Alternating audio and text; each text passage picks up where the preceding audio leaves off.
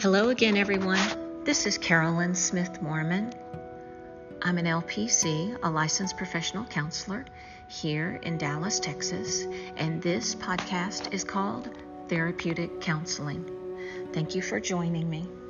Today, I want to continue with a subject that I started um, several weeks ago on my podcast, and that is discussing the five most destructive patterns of communication.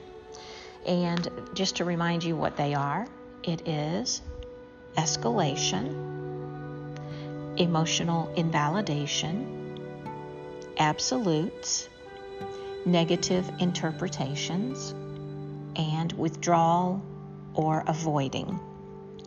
So I have done a podcast on um, escalate, you know, helping to de-escalate arguments. Um, so today's podcast is on emotional in- invalidation. So emotional invalidation is when a person's thoughts or feelings are rejected or ignored or judged. Emotional val- invalidation can happen between partners, you know, husbands and wives, or other partnerships. It can happen between parent and child. It can happen with friends. It can happen in a work situation. You know, when we successfully learn to validate somebody's thoughts or feelings, it doesn't mean that we have to agree with them or even approve of what they're saying or feeling. We just have to show that we hear them, that we see them. Validation is recognition and acceptance of someone's feelings or thoughts. So, here are some ways, not the only ways, but here are a couple of ways for us to learn to be uh, emotionally validating to those that we're speaking with. First of all, be present. That can simply mean giving someone your full attention. Stop what you're doing, look and listen, close your mouth, and let them speak.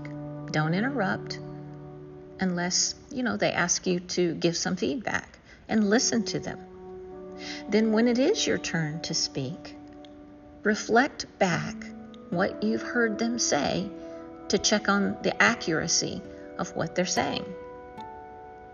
And then, when you get an idea that you have said back to the person that, that you have the right idea of what they're saying, then normalize those feelings. I get it. I can see why you would be hurt by that. I can see why that would be upsetting to you. Just simply normalize. Be present, reflect back the feelings, and normalize the feelings. I get it that this takes practice, but all of us can learn to do it. Here are some of the let's not do these things uh, in emotional invalidation.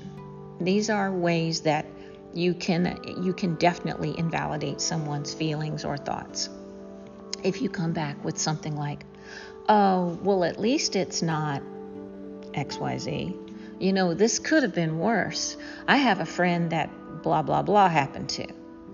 That's not a good comeback.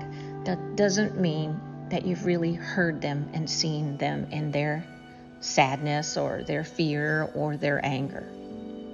Um, here's another big no no. I wish we could just get rid of this one altogether. I'm sorry you feel this way please, please, please, please give that one up. Please don't say that one. That one is also known as AKA, I don't care. I, I heard this uh, example of, I'm sorry you feel this way. That every time um, someone says, I'm sorry you feel this way, pinch them really hard. And when they say, ouch, what, what are you doing that for? Then you look at them and say, I'm sorry you feel this way so they get an understanding that that is not a kind thing to say to somebody that you're listening to. Another thing I hope you will not say is, you know, you really shouldn't feel this way. mm, we get to feel how we want to feel until we don't feel that way anymore. So let's give that one a rest too. Um, or sometimes somebody will bring up something to you, perhaps your partner, and you feel like you've discussed it all you want to discuss it, and yet they bring it back up and they want to discuss it. And you say something like, you know what, I'm not talking about this subject again. This is closed. So, again, that's like you're saying to the person you're speaking with, I don't care. I don't want to hear what you feel. I don't want to see you. I don't want to recognize you. I don't I don't want to care about your feelings. And if you want this relationship, whether it's a partnership or a work relationship or your child, if you want it to be successful, then I know you wouldn't want to come off as if you don't care. Remember, when we emotionally validate somebody, all we're saying to them is, I hear you, I see you, and I care.